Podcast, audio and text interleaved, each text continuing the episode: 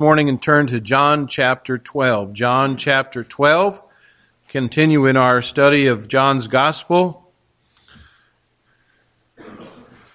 And the title of our message this morning is Hating Your Life. Hating Your Life. Now that doesn't sound very positive, does it? it sounds rather negative. If I wanted to preach a sermon that appeals to maybe a wide audience, I probably would should come up with a different title. Uh, hating your life is uh, pretty negative. Uh, it's not a very happy title. Uh, there, you'd say there's already enough doom and gloom in this world, so why preach a sermon about hating your life?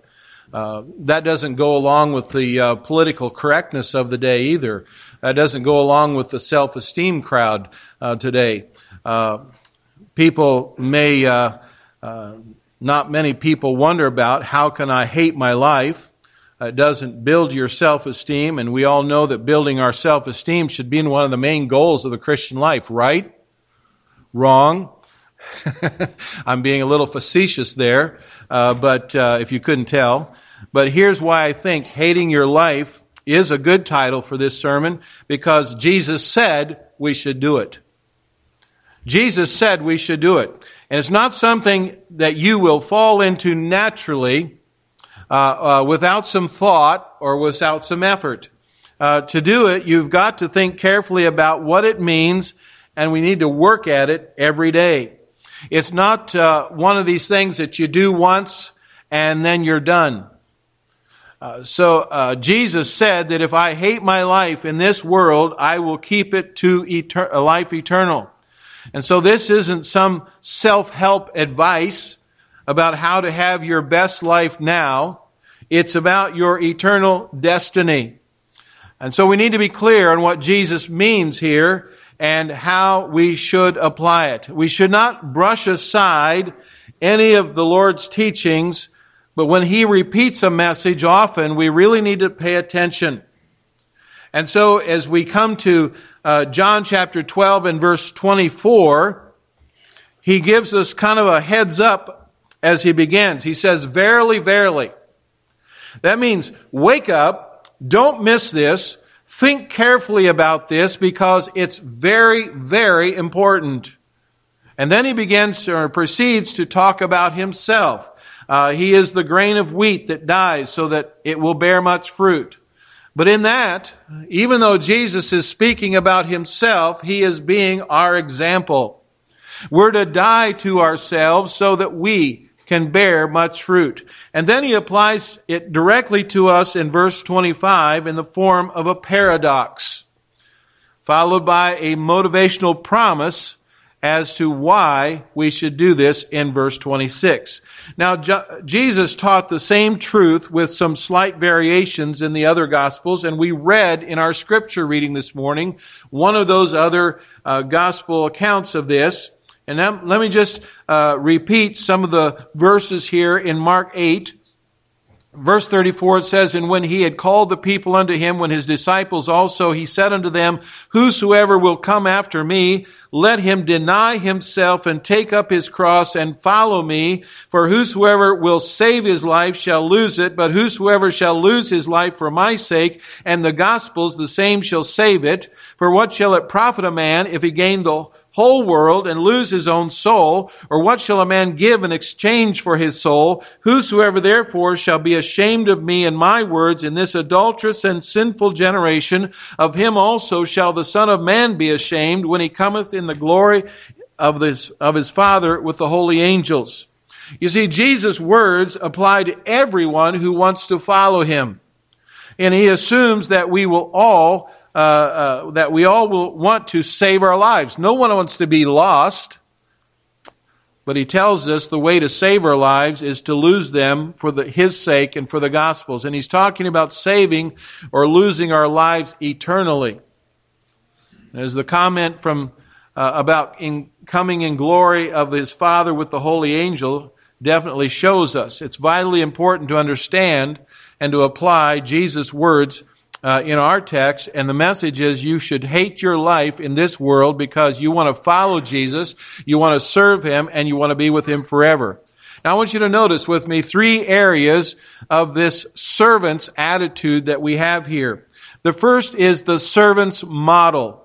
The ser- servant's model. We see the servant's model in Jesus himself, who laid down his life on the cross and he bore much fruit.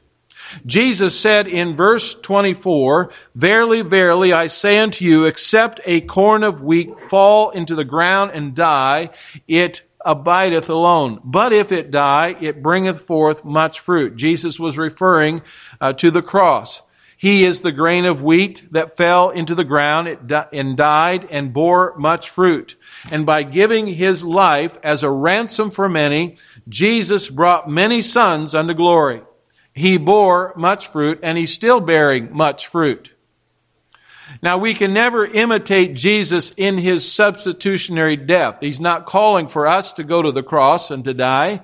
He did that for us. His death was unique because Jesus is unique. He is the only God man. He is the eternal Word made flesh who came as the Lamb of God to take away the sins of the world and only Jesus can do that. But in another sense, his death was an example for us all. During his short ministry on earth, Jesus was constantly dying to himself as he loved others.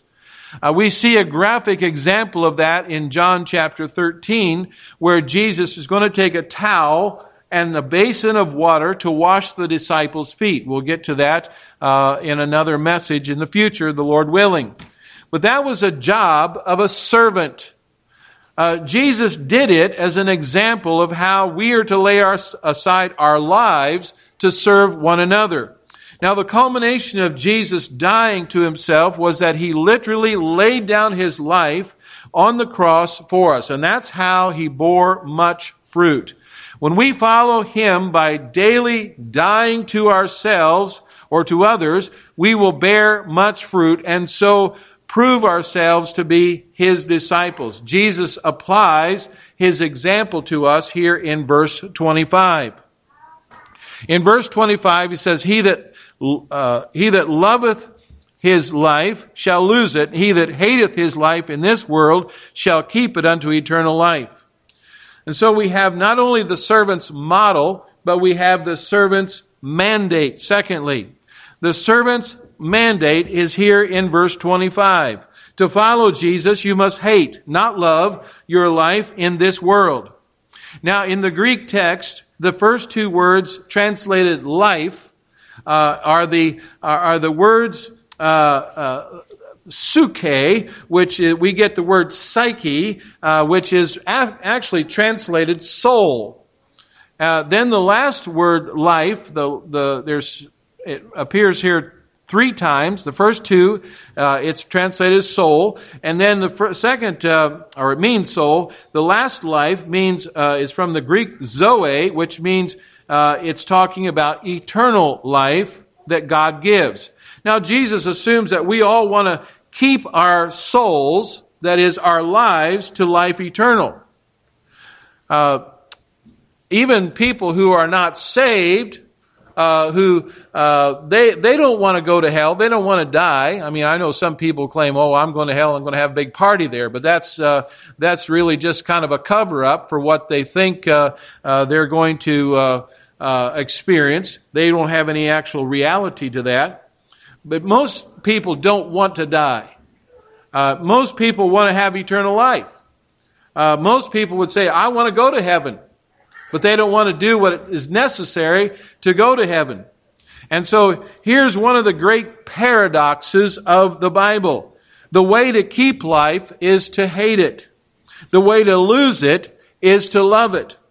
And also, this isn't aimed at a dedicated few who say want to go to the mission field or they want to become martyrs uh, for the sake of the gospel. No, this is a mandate. This is a command uh, for all who follow Jesus. All. All that follow him are in the daily process of, should be in the daily process of hating their lives in this world. They are the ones who will keep their lives eternal. So, what does it mean to love your life in this world and to hate your life in this world? Let's look at both sides of it uh, as we uh, follow Jesus, as we look at his example. First of all, you must not love your life in this world. You must not love your life in this world. I know uh, there are three things about loving your life in this world. Number one is living with this life only in view. Now that's what Jesus means by in this world. It is to live as if this world is all there is. So we need to live it with all the gusto that we can now. It's to live your best life now. Is that a pretty good impression?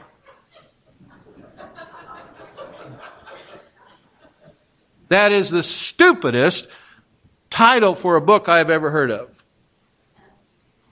Did Jesus enjoy his best life now as he endured the hostility of sinners against him and went to the cross in his early 30s? Did Paul enjoy his best life now as he suffered beatings and imprisonments, a stoning, a shipwreck, and frequent dangers for the sake of the gospel? Did any of the martyrs enjoy their best life now as they had their heads cut off or their bodies burned at the stake? Now, if that book is telling you how to live your best life now by laying it down for the sake of Jesus and the gospel, then I would say amen. But it's not telling you that. That's not what that book is about. It's telling you how to have health and wealth and a comfortable lifestyle now.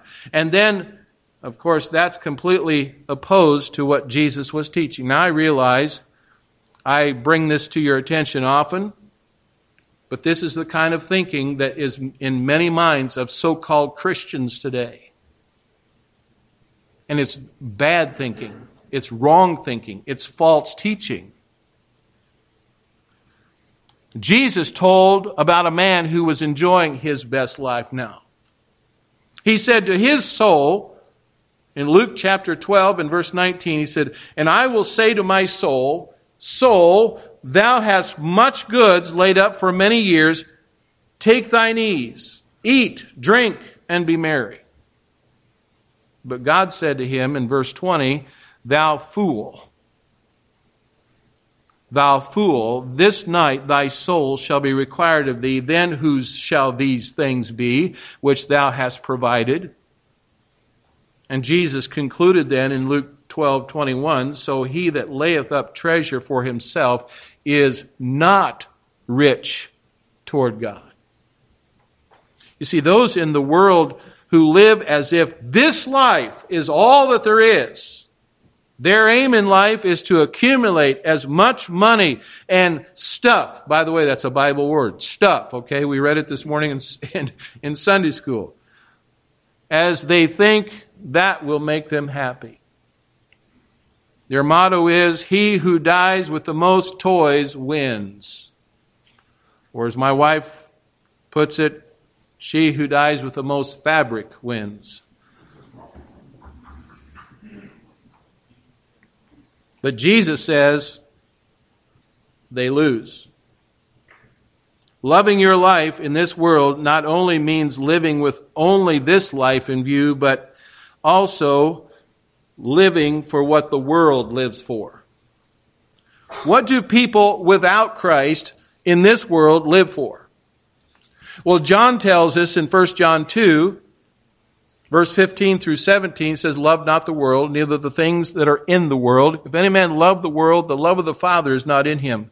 For all that is in the world, the lust of the flesh, the lust of the eyes, and the pride of life is not of the Father, but is of this world. And the world passeth away, and the lust thereof, but he that doeth the will of God abideth forever. Now, if greed and accumulating the world's stuff is a temptation for you, and don't, don't say, well, it's not a temptation for me. Well, maybe you've got a hold of that. It's a temptation for me. I urge you to memorize these verses and, and rehearse them in your mind if it's a temptation. Uh, meditate upon these things. You know, the merchants of this world are bombarding us daily with the message. In order to be happy, you need this stuff I'm selling you.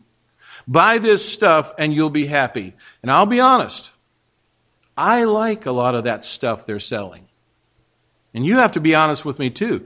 And some of it does make life more comfortable. Some of it makes it easy to navigate, easier to navigate. I'm thankful for a computer. I'm thankful for the internet. Even though with all of its, its evils, I'm still thankful for it.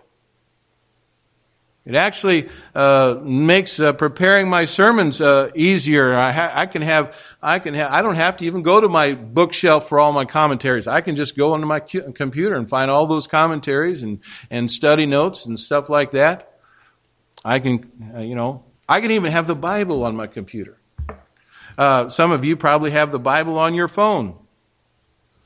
And by the way, if you have a smartphone, it's really not a phone as my assistant pastor tells me. It's not a phone, it's a handheld computer. And it can be used as a phone. The same can be said of many other things in this world.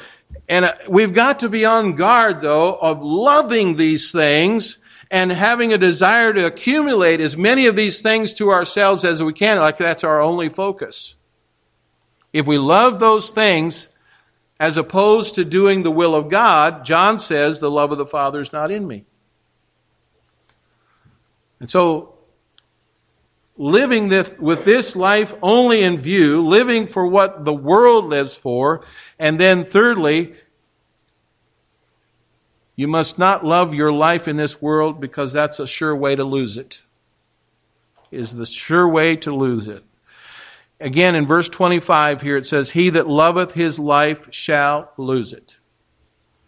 That's the same thing as said there in Mark 8:35, for whosoever shall save his life shall lose it, which is the same thing as if he shall gain the whole world and lose his own soul. You know, uh, people have this uh, this idea that you know, I just need to accumulate as much stuff of this world as I can. I came across a story that I think would be a good illustration for a funeral. I'm not preaching a funeral, I trust today, but uh, uh, in 1981, a man was flown into the remote Alaskan wilderness to photograph the natural beauty of the tundra. He had photo equipment, he had 500 rolls of film, several firearms, 1,400 pounds of provisions. And as the months passed, the entry uh, in his diary, which was at first very detailed, and the wonder and the fascination uh, with wildlife all around him turned into a kind of a pathetic record of a nightmare.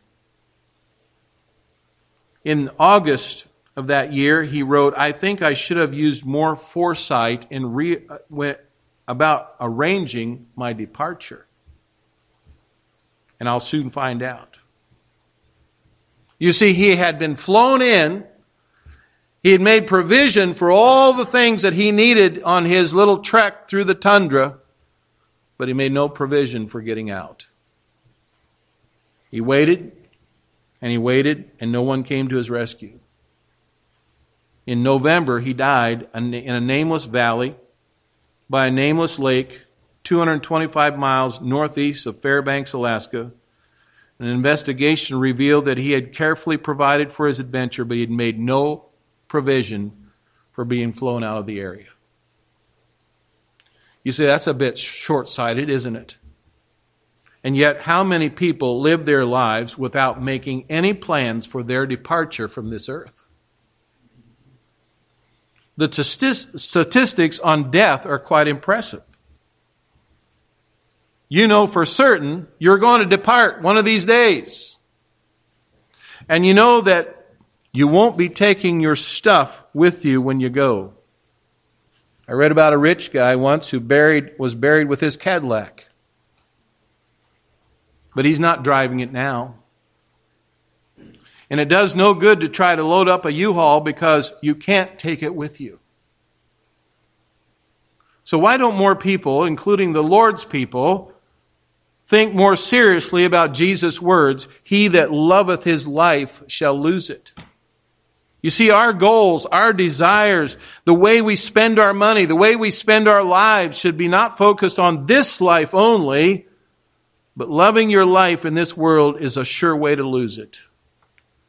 Now let's look at the flip side of that. To follow Jesus, you must hate your life in this world. And so you might ask, well, preacher, am I supposed to become a monk? Take a vow of poverty, wear hooded robes, have no contact with the outside world, spend hours singing Gregorian chants? No. You say, Pastor, is it wrong to enjoy life? No. So, what does it mean to hate my life in this world? To hate, as it says here in verse 25, is the same thing as denying ourselves and taking up our cross daily to follow Jesus, as Luke tells us in Luke 9:23. It means that we must daily repudiate or reject a self-centered life it means living for God's glory and for His purposes by submitting every thought, every word, every deed to the Lordship of Jesus Christ. It means moment by moment seeking to love God, to love others for Jesus' sake, by saying no to my inherent selfishness and my pride.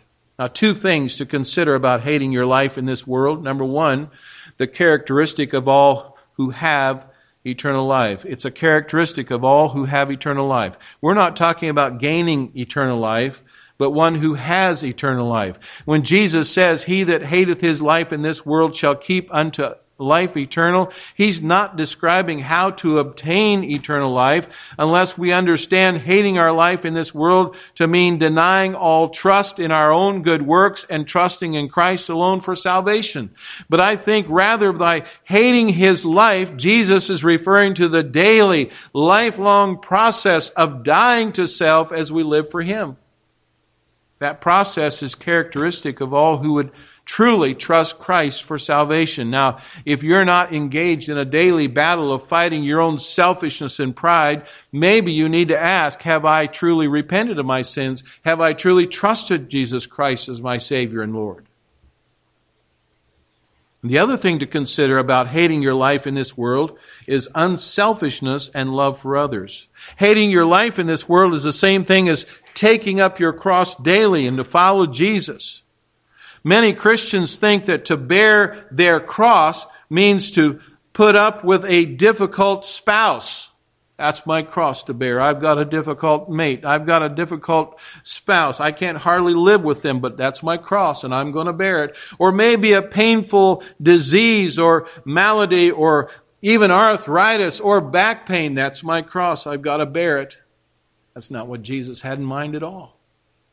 By taking up your cross, it's not some unavoidable trial you must endure. Jesus says it is a daily activity you choose to do. Jesus' day, the cross wasn't an implement of irritation. Uh, uh, the cross wasn't an implement of irritation or inconvenience or even suffering. In Jesus' day, the cross was an instrument of torturous, slow execution. Jesus' hearers knew that a man who took up his cross was, for all practical purposes, a dead man. A man bearing his cross gave all, gave up all hope and interest in the things of this world, including self-fulfillment. He knew that in a very short time, he was going to be leaving this world. He was dead to self. Taking up your cross or hating your life in this world is not something you achieve in an emotional moment of spiritual ecstasy or dedication even. You may, uh, you never arrive at a spiritual mountaintop top where you can sigh with relief. Oh, I've finally arrived. No more death to self. You'll never find it in this life nor are there any shortcuts or quick fixes to this painful process. The need to hate my life and to die to self is never, never finished in this life, but it's a daily battle. It was A.T. Pierson who said, Getting rid of the self life is like peeling an onion, layer by layer, and a, it's a tearful process. Jesus' death on the cross was the supreme act of love in human history. And now, well, as I said, we can't die to pay for other, other sins to the extent that we follow Jesus' example by dying to our own selfishness for the sake of others and their ultimate good. We are imitating his example of love. In other words, self, self-sacrifice for others and their highest good is the essence of biblical love. In Ephesians 5 and verse 2, Paul exhorts, and walk in love as Christ also hath loved us and hath given himself for us an offering and a sacrifice to God for a sweet smelling savor. And then later he applies it to husbands in Ephesians chapter 5 and verse 25. He says, Husbands, love your wives even as Christ also loved the church and gave himself for it. Love is a self sacrificing commitment that seeks the highest good of one loved. And love is the supreme mark of a Christian, the first fruit of the Holy Spirit. Now, I'm a husband, and I, I see a lot of Christian husbands who fail to apply this on a daily basis uh, with their wives. And so I just want to mention that for a moment here. If you're in a different role, you're not a husband this morning, or maybe you're in a different role. It can apply to you, but you have to adapt the application to your situation. But I see a lot of husbands who think that being the head of their home means that being their, they're the king of their home. You know, and kings don't serve others. Kings are served by others. So we don't serve our wives. We don't ser- serve our children. We expect our wives and our kids to serve us. If we want to do something, then we do it without any thought, without any uh, thinking about how it's going to affect our families. If you want to buy a new toy, you buy it without talking to your wife about her needs. In other words, husbands who are living this way are living selfishly. They're not hating their lives in order to love others for Jesus' sake. But hating your life in this world means dying to selfishness in order to love others for Jesus' sake. Maybe by this point you're wondering, well, why would I want to die to myself and live for Christ and others? Well, that leads us to the third aspect here the servant's motivation. The servant's motivation. If we serve Jesus and follow him, we'll bear much fruit. We'll be with him forever, and the Father will honor us. In verse 36, it says, If any man serve me, let him follow me. And where I am, there shall also my servant be. If any man serve me, him will my Father honor. Two brief comments here. To serve Jesus, you must follow him with the goal of bearing much fruit. Is that your goal today? To bear much fruit? Jesus assumes that all people will serve him, and all who serve him must follow him. And this means obeying his teachings and his commandments, of course, but in the context, it especially means follow him by dying to self so that we might, like Jesus, bear much fruit. You know, as he would tell his disciples later on in John chapter 15, he chose them so they could bear fruit. And if the Lord has chosen you, and you're one of God's children today, your purpose is to bear fruit. Fruit refers to all character qualities, all behavior, all service that He produces in and through us as we abide in Him. That's motivation. The goal of bearing much fruit. And then comes, if we serve Him and follow Jesus, we will have eternal life in the Father's honor. Now, again, this is not something that we're doing to gain eternal life. Jesus here doesn't say that he will be with us, although that is true. Rather, he says we will be with him.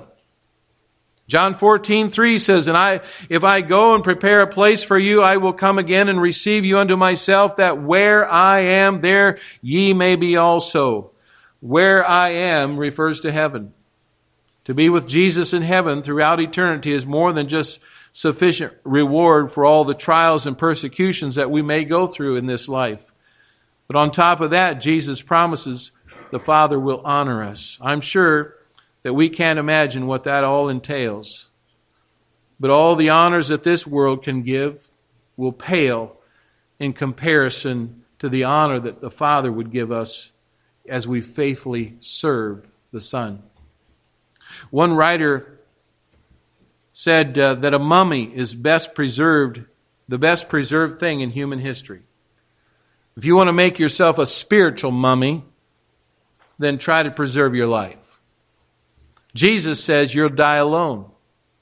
And if you die to self for Jesus' sake, you'll bear much fruit. So why should we hate your life in this world? Because you want to follow Jesus. You want to be like him. You want to serve him. This past week, uh, a number of times I heard in the news or read articles about the, uh, the 60th anniversary of the five missionaries who lost their lives trying to reach the Auca Indians.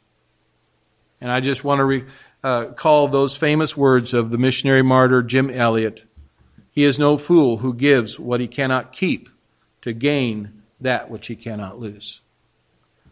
And I trust that even as we read and study a passage like this, we understand this doesn't sound like the right thing to do, to hate your life. No, naturally, and the world wouldn't think that, but that's what Jesus wants us to do. He's the one who told us to do this, and this, I trust, will help us to be uh, the kind of followers of Christ that we need to be. Let's pray.